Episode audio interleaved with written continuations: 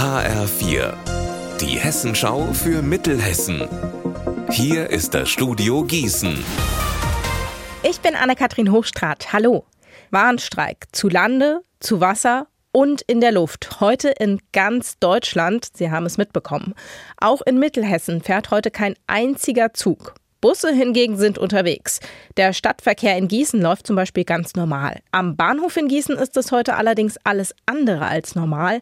Gähnende Leere auf den Gleisen und rund um den Bahnhof. Einzige Ausnahme der Streikstand der Eisenbahnergewerkschaft EVG.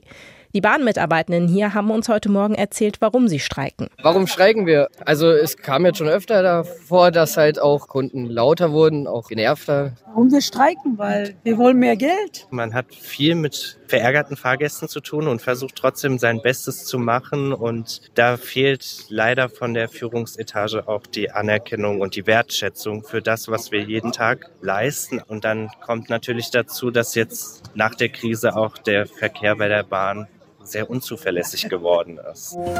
Bis zu 200 Geflüchtete sollen ab Herbst in Solms im Lahn-Dill-Kreis unterkommen. Das wird der Kreistag wohl heute in seiner Sitzung beschließen. Die Unterkunft in den Industriegebiet an der Lahn soll bis zu fünf Jahre genutzt werden. Die Kreistagsabgeordneten diskutieren aber heute in Wetzlar auch über die Zukunft der Berufsschulen im Kreis. HR4-Reporter Marc Klug, worum geht es da? Darum, wie sich die Berufsschulen künftig aufstellen. Es gibt drei in Wetzlar und zwei in Dillenburg und dabei bleibt es auch.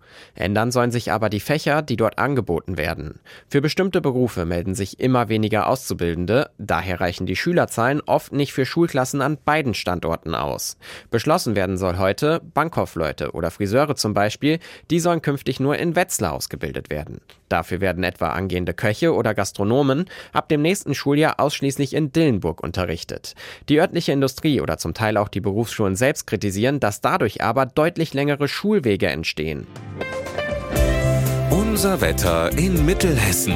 Nach Sonne und blauem Himmel kommen jetzt mehr und mehr Wolken.